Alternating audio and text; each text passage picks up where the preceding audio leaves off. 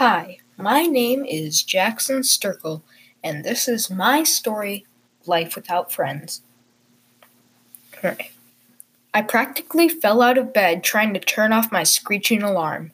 It was one of those really annoying ones that kept getting louder and louder the longer you ignore it. Since I didn't want to be in hot water with my new neighbors, I turned it off and got out to get dressed. I practically fell over, though, because my right leg got caught up in my sheets. I got untangled, got dressed, and proceeded to grab a granola and some OJ before hightailing it. Time for another glorious day of higher education, I said to myself as the bus took out with me. And a road trip, I added. I trudged into the school building, already dreading what was going to happen next. I sulked my way over to the principal's office. I stumbled through the door. In other words, lots of walking. Hi there! exclaimed my new principal, who I immediately disliked. Moving around and meeting bakers who acted like they cared but didn't taught me how to see right through their jolly, happy go lucky mood. Welcome to Green Hill Middle School, he said. It's a pleasure to meet you, I, re- I replied, then hastily added a sir. I didn't want to start off on his bad side, and some acknowledgement of his authority wouldn't hurt anyone. May I show you around? he asked, but I knew it was an order. Sure, I told him. He walked at a fast pace, so it was hard to keep up. He quickly showed me the most important rooms, then went to find someone. He soon came back with a girl my age. This is Sharon, he explained, and she will direct you to your classes. I gave her a little wave, and she smiled and waved back.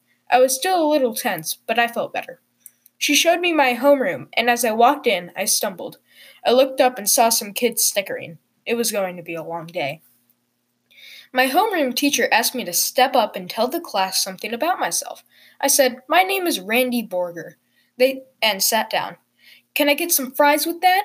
came a voice from one of the kids that had laughed at me earlier. I sat down with my cheeks flushing with embarrassment. Embarrassment. The rest of my classes passed in a flash, but finally it was time for lunch. I practically fell down as I reached my locker, put away my stuff, and speed walked to the cafeteria.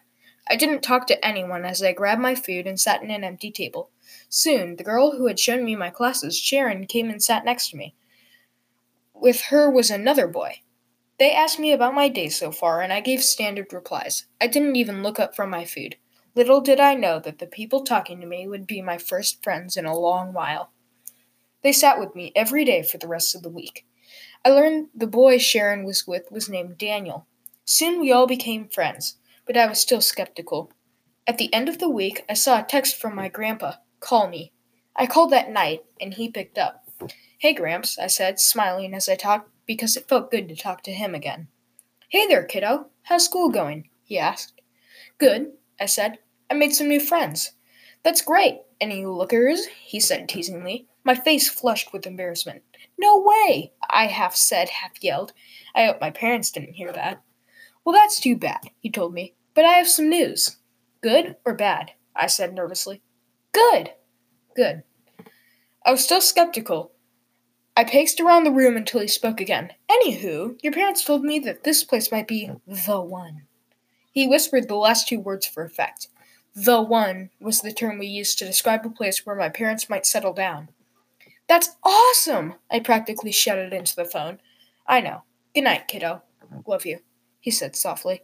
Good night. Love you too, I said. Click.